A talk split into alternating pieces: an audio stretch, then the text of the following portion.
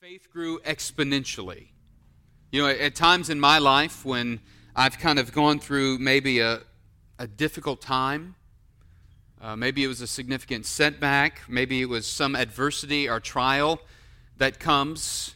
Oftentimes, this is the way that things happen whenever we have these moments where we kind of come out the other side and God has done a great work of refining us and in growing us.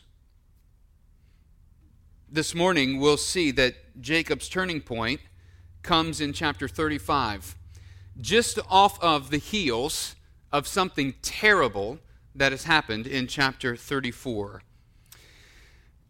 you know, some texts in the Bible are difficult to read because they're deeply convicting. And some texts of the Bible are difficult to read because they seem complex. They cause us to dig deeper to study harder. and yet, other passages of the Bible are difficult to read because they, they seem to be difficult in regard to the subject matter. It's hard to stomach what we read.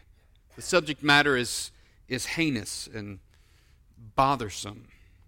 Chapter 34 is just that kind of story. It's a heinous and bothersome story. You know, if we were using the rating system of of uh, modern day movies, chapter 34 certainly would be R rated and explicit.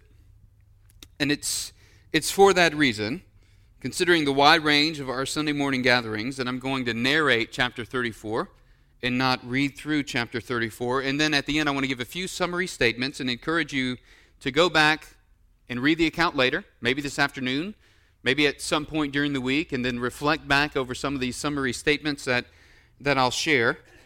And then we'll continue through chapter 35. And chapter 35, verses 1 through 15, will be the main portion of our text this morning.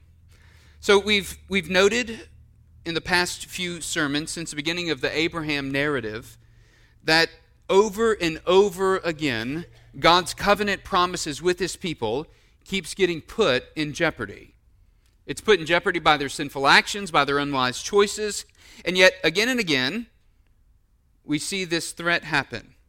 And here, again, we see a threat to God's covenant people, and the threat is through the disobedience of Jacob. He is tempted to intermarry with the Canaanites or the Shechemites of the land, and this would bring a threat on God's covenant people. So this morning, I want us to see, as God's covenant people, Christians advance God's kingdom when we rightly image God to the world. Christians advance God's kingdom when we rightly image God to the world.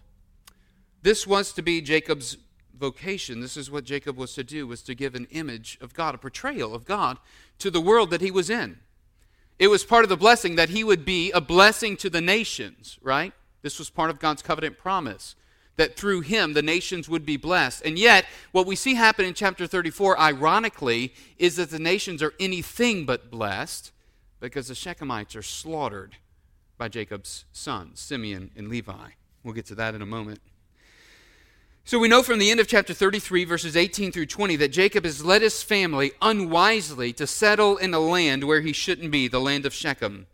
And the land of Shechem was only about a day's journey from Bethel, but Bethel is the place that he should have been.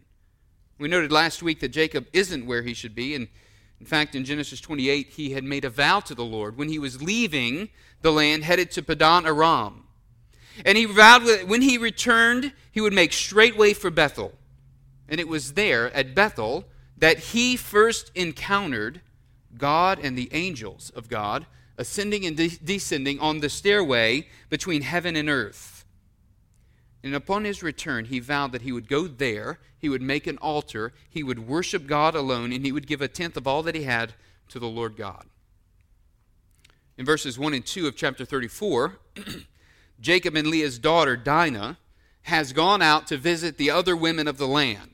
Now, there's something peculiar and strange about the fact that this is mentioned that Dinah is going out to visit the other women of the land. But somehow she comes across a path of the prince of the land named Shechem, and the text describes a tragic scene about Dinah. Dinah is violated, defiled, and it says a disgrace, disgraceful thing in Israel has been done to her. And then we find out later in the account that she's actually still being held by Shechem. In other words, she's been abducted. Shechem tells his father, Hamor, he wants to marry Dinah, and then he demands that his father go and make the arrangements with Jacob and people of Israel. But when Jacob hears about what has happened to Dinah, he just remains silent. He doesn't say anything. Not quite the reaction that we think a father should have regarding his daughter when he finds out such terrible news. On the other hand, when her brothers, Simeon and Levi, come in from pasturing the flocks and learn what has happened to their sister Dinah, they're indignant. They're angry. The reaction that Jacob should have had, but instead the brothers have it. And then next, Hamor and Shechem approach Jacob and they want to negotiate a settlement, a bridal price for Dinah. Simeon and Levi were there for the negotiations, as brothers would be in the ancient Near Eastern culture. Shechem offers to pay an exorbitant bridal price, whatever is named for Dinah. He will pay it. So Simeon and Levi, being outraged, they scheme and they reply the only way forward is for all the men of the city to become circumcised like the Israelites. Otherwise, it can't happen. So ultimately, Shechem and Hamor approach the men of the city. They go back to their men, approach the men of the city, and they craftily get them to agree. Then on the third day, when the men of the city are writhing in pain from the procedure, Simeon and Levi march into the city and they slaughter all the men. They kill them.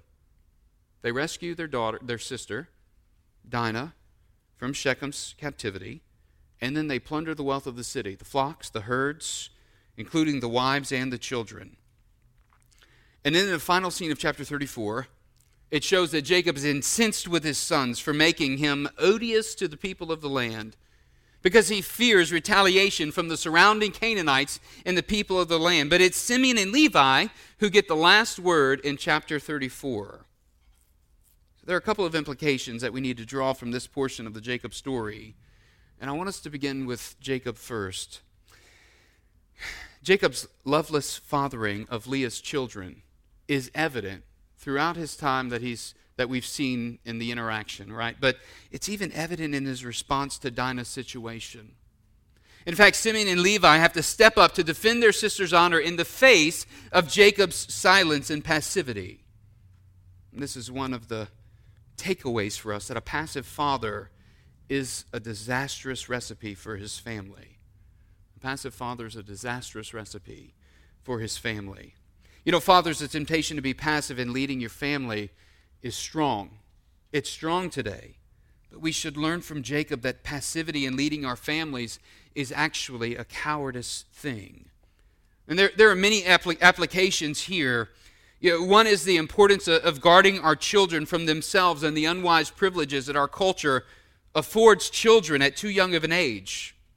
Just one example is the use of phones and access to the internet and the epidemic of porn.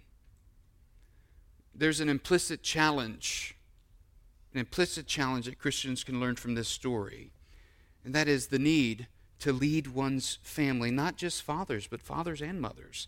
The need to lead one's family to pursue God, to pursue God's ways by demonstrating a love for Christ through patterning our lives according to God's word.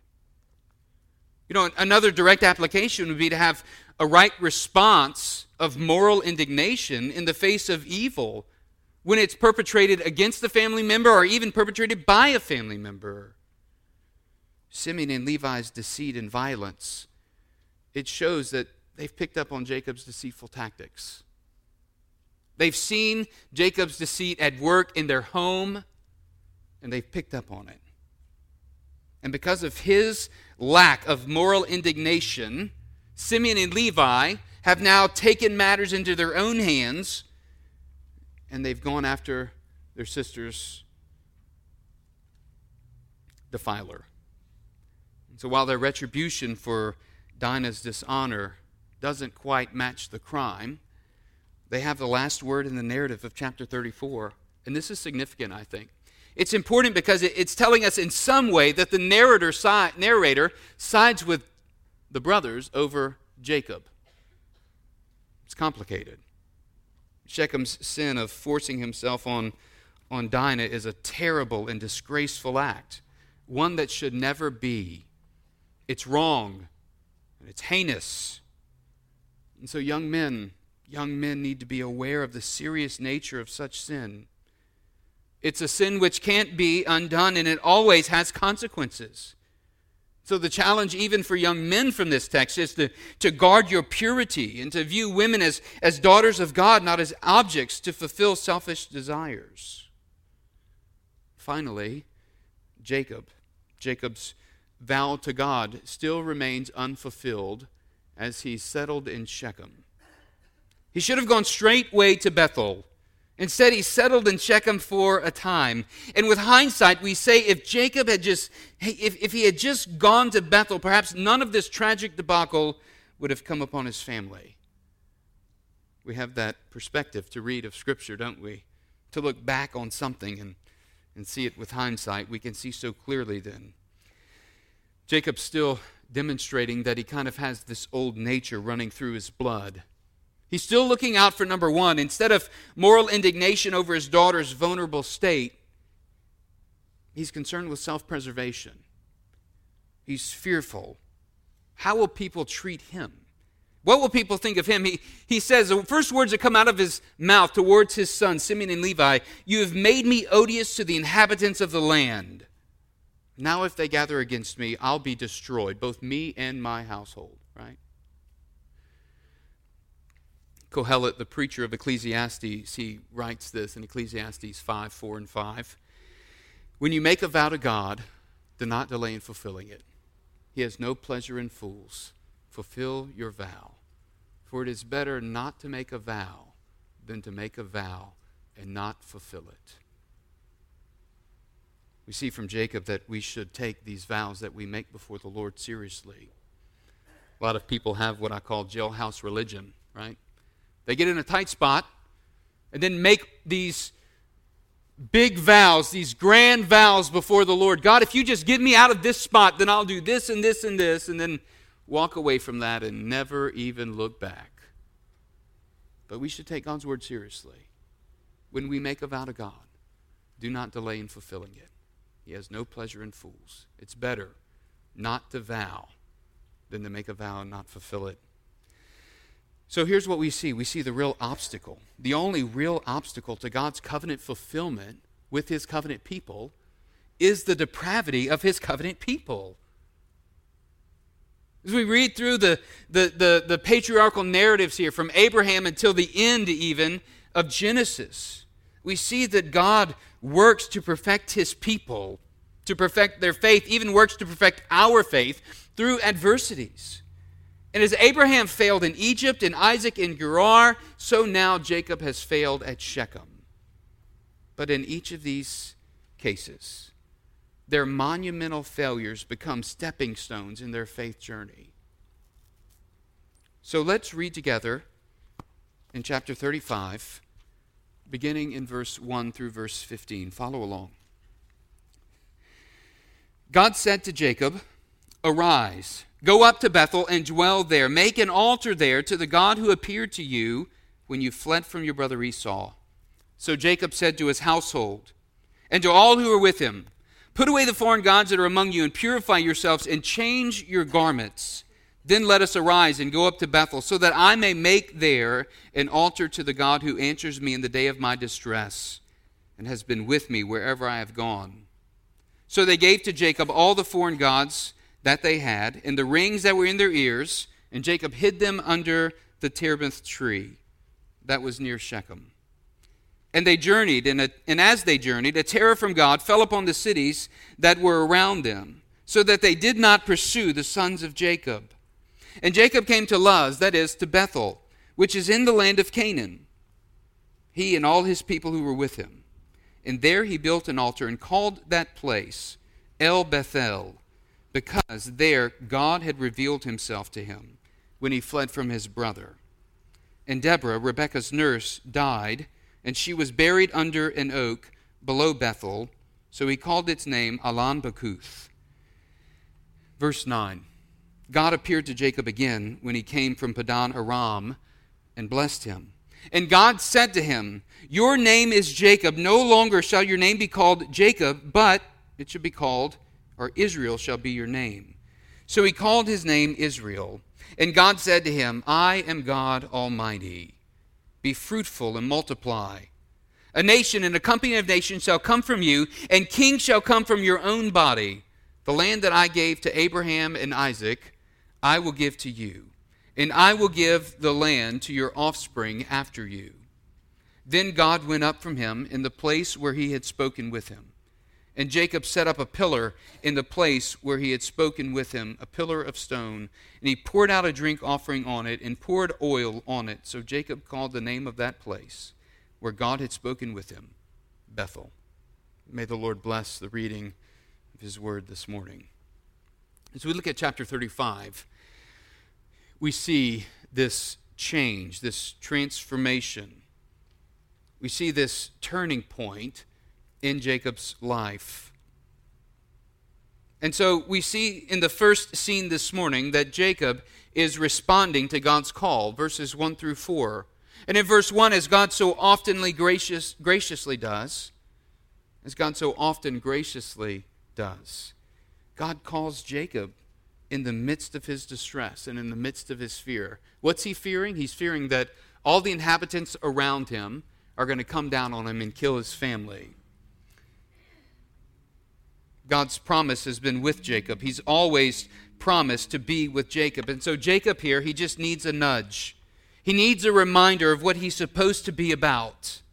And I, I think this, too, is something that we often need a reminder of what we are supposed to be about as kingdom citizens as God's covenant people.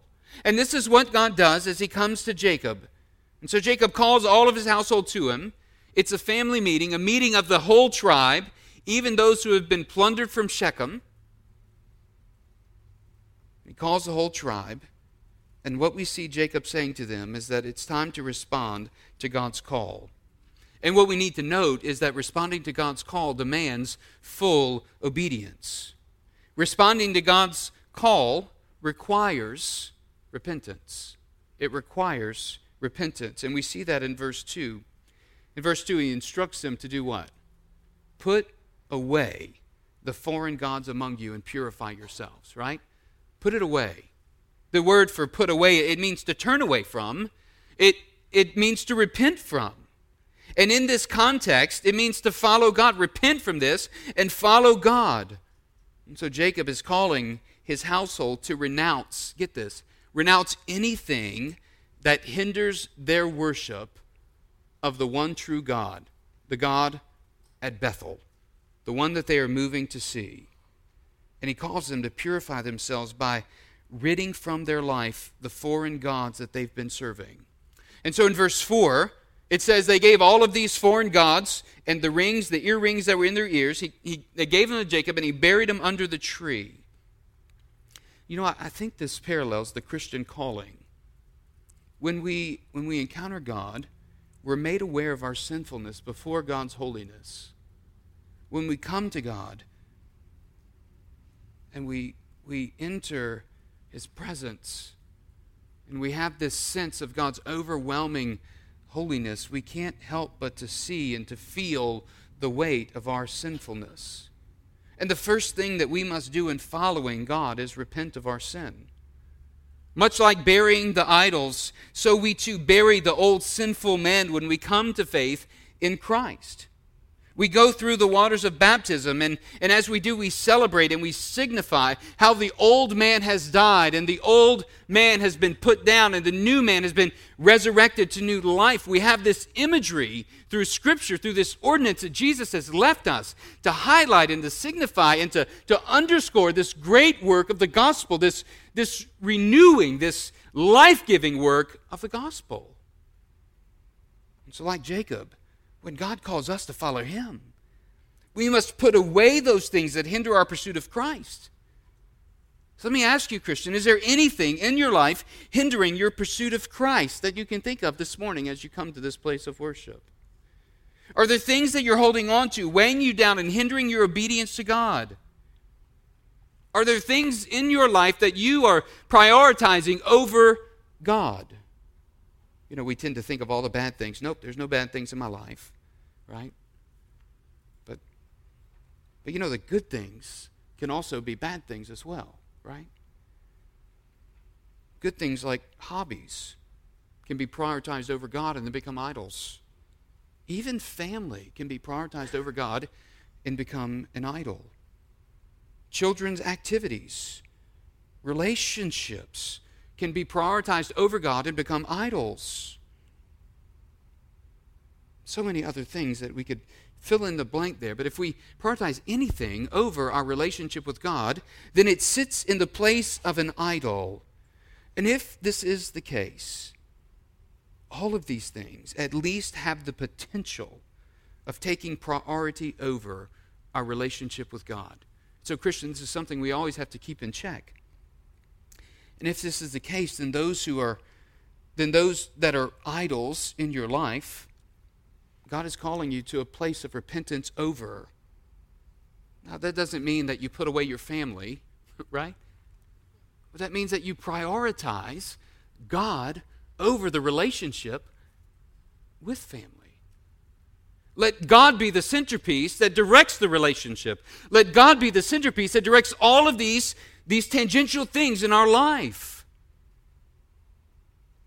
So the answer is then found in prioritizing God first in all that we do. So here's what we see for Jacob responding to God's call requires repentance, a putting away of those things that cloud, that get in the way of the relationship with God, so that the first thing is following God. The priority in life is pursuing God. And so responding to God's call not only requires repentance, but it also commends a new way of living. Continuing to look at verse 2, he tells them to do something else. What does he tell them to do? Change their clothes, right? Why in the world is he going to tell them to change their clothes? reminds me of being a kid and mom saying, All right, now it's time to change your clothes. It's time to go to church. You've got to get dressed up for church, right? We, we see here, he tells them to change their clothes. But here's the imagery the imagery is similar to what Paul tells the Colossians in the New Testament. Having been speaking about the Christian's new identity in Christ, he tells them in Colossians 3 5, listen to this. You can follow along on the screen. Put to death, therefore, what is earthly in you sexual immorality, impurity, passion, evil desire, covetousness, which is idolatry. On account of these, the wrath of God is coming. In these, you too once walked when you were living in them. But now, you must put them all away, right? Similar language. Put them away. Anger, wrath, malice, slander, and obscene talk from your mouth. Do not lie to one another, seeing that look, you have put off, taken off, you've put off the old self with its practices, and then you've also done something else, right? You've put on the new self, which is being renewed in the knowledge after the image of its creator. He goes on in verse 12 Put on then, as God's chosen ones, holy and beloved, compassionate hearts, kindness, humility, meekness, and patience, bearing with one another and then in verse 14, and above all these, put on love, which binds everything together in perfect harmony. Here's the Christian vocation, church. Here's the putting off of the old and the putting on of the new. Here's the being clothed in the righteousness of Christ. so the command is clear, isn't it? Jacob's calling his people to put on new garments, signifying a new way of life signifying purity, one that leaves behind the old, the sinful ways, one that buries the sinful ways of the past, one that's, that's pure and serves God alone. And so it is for the Christian. In our calling to follow Christ, we've put on this garment of righteousness, in a sense, to live a new and holy life.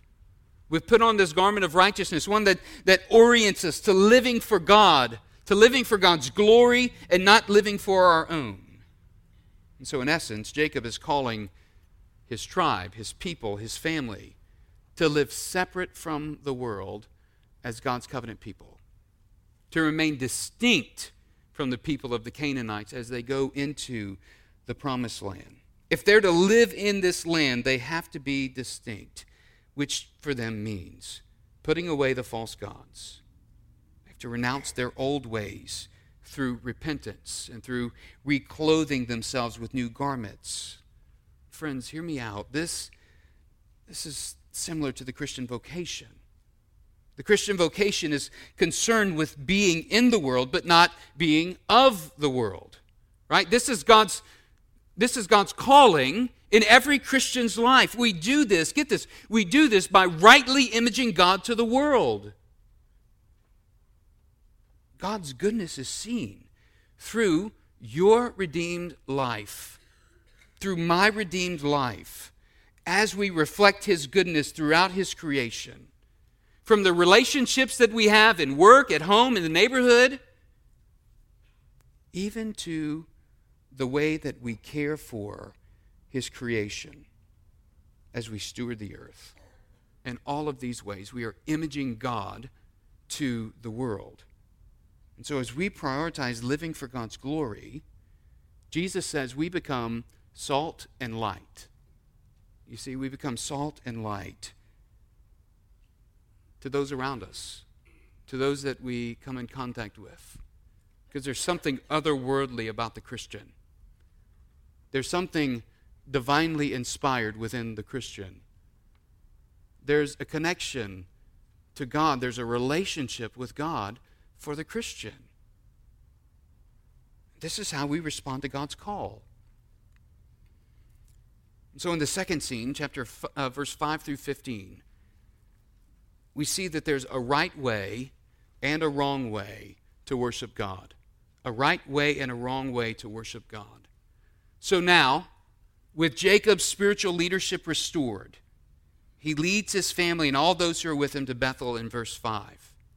And verse 5 tells us that God divinely induces panic on the cities that were around as they as they passed and traveled on their way to Bethel. So when they arrive in verses 6 and 7, here's what Jacob does. He builds an altar to the Lord, and then God comes and meets with him there. You know, this must have been a tremendous moment of affirmation for Jacob and his pilgrimage. Coming out of verse, coming out of chapter 34 in this, this dark time and dark time in his leadership, dark time in the life of his family, right? And coming now into chapter 35 where he says, okay, we've put everything behind us and now we're moving forward by God's grace. And he comes to the place where God has called him to. He responds in obedience and faithfulness. He gets there, and God meets him there when he builds the altar. And then God proceeds to reaffirm his covenant with Jacob in the most extensive detail yet in verses 10 through 12. It's one of those watershed moments in his faith journey. It's one of those transformative moments. Once again, he tells him that his name is changed from Jacob to Israel. He identifies himself as God Almighty, El Shaddai.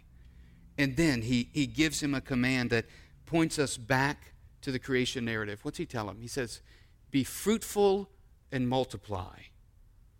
Right? This reminds us that God is consistent. God intends for the flourishing of humanity, and He wants to bless the nations through Israel. This is the same even today through the church company of nations and kings, he says, will come from you. This is continuing to reiterate the covenant that God has made with Abraham and now carrying it out with Jacob. and he says, This land that I gave to Abraham and Isaac, I'm giving to you and to your offspring. God's, God's promise once, is, once again has been conveyed. This covenant has been kept intact, and he has given it to his covenant people. And so Jacob responds by setting up a pillar, consecrating the space, worshiping God, and, and naming it again, naming it Bethel. And so we see here that there's a right way to worship.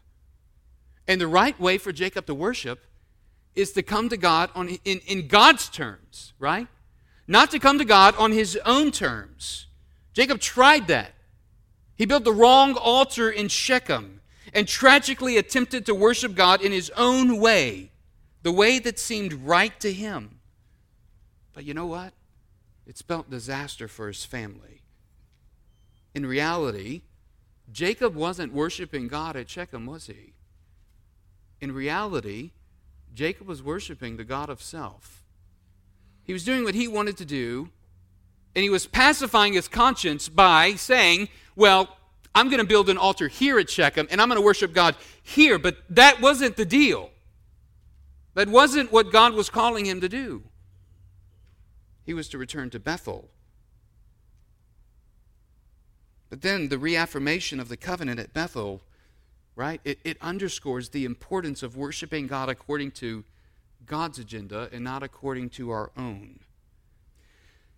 You know, this causes us to ask a similar question of ourselves, I think.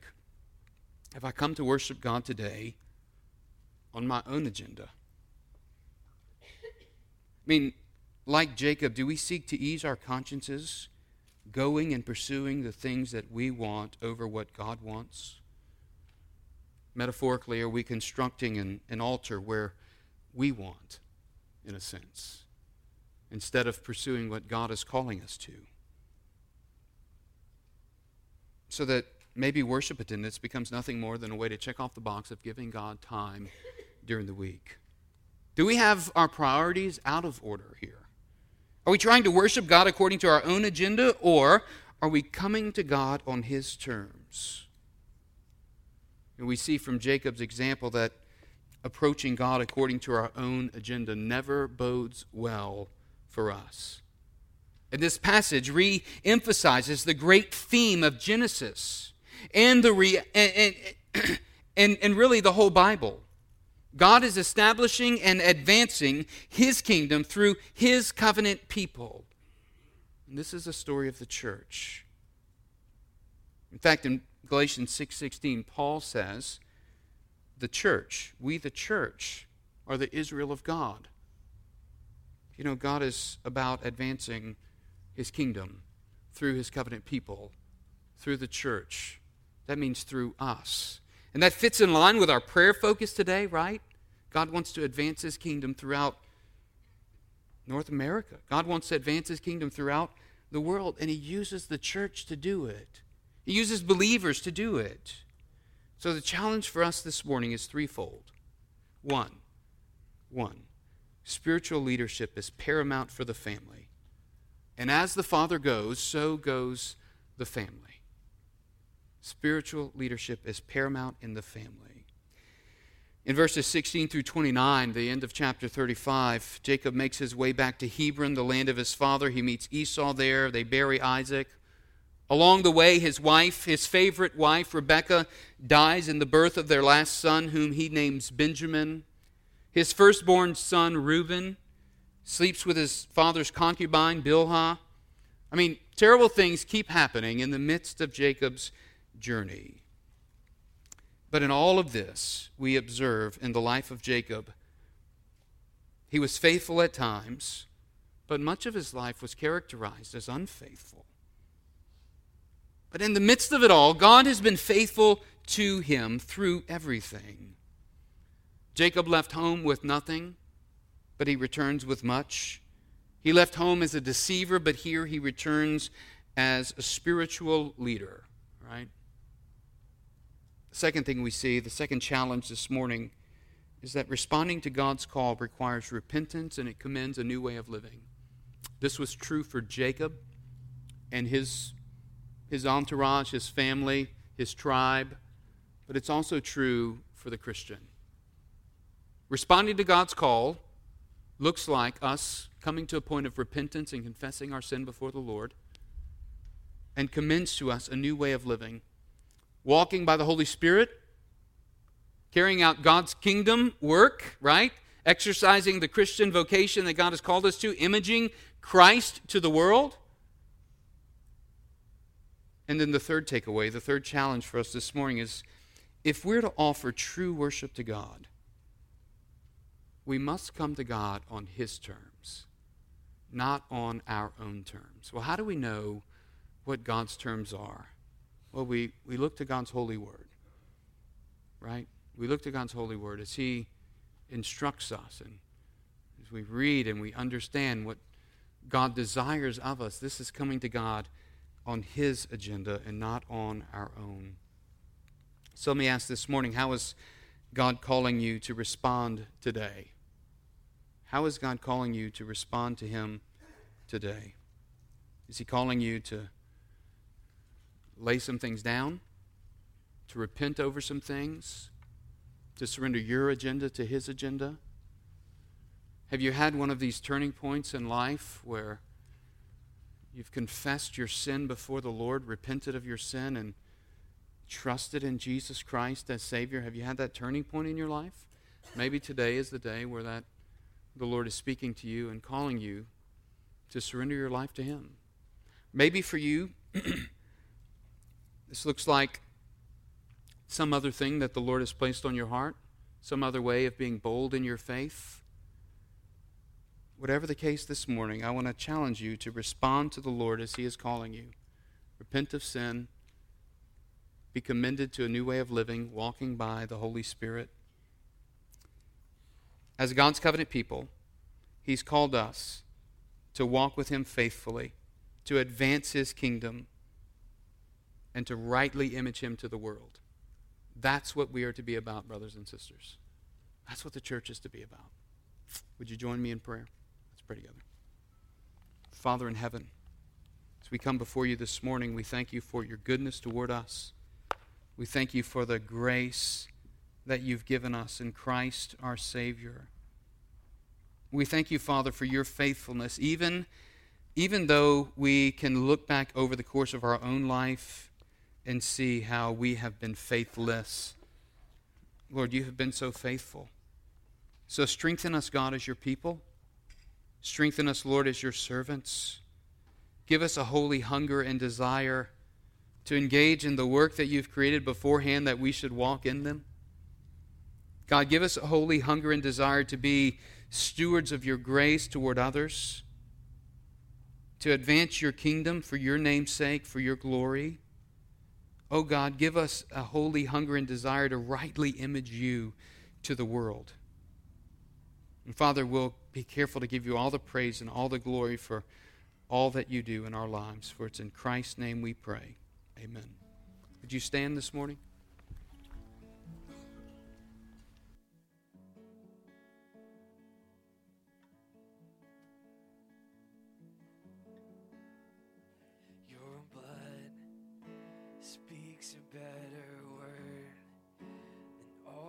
Empty claims I've heard upon this earth. Speaks righteousness for me, stands in my defense. And Jesus, it's your blood.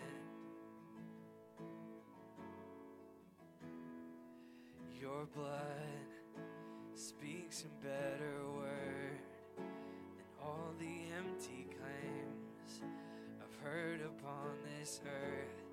It speaks righteousness for me. It stands in my defense. And Jesus, it's your blood.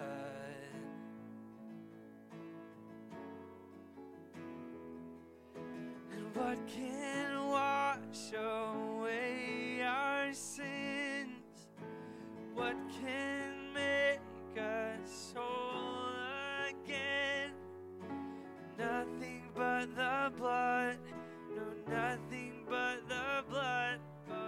Jesus. And what can wash us pure as snow?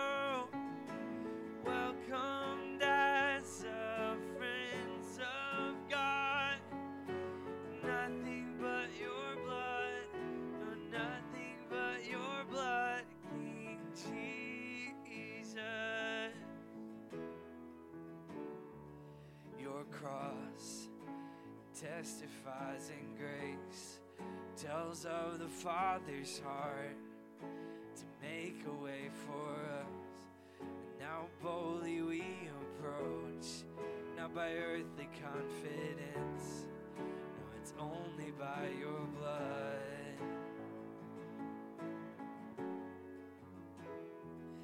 Your cross testifies in grace, tells of the Father's heart to make a way for us. And now boldly we approach, not by earthly confidence, no, no, it's only by your blood.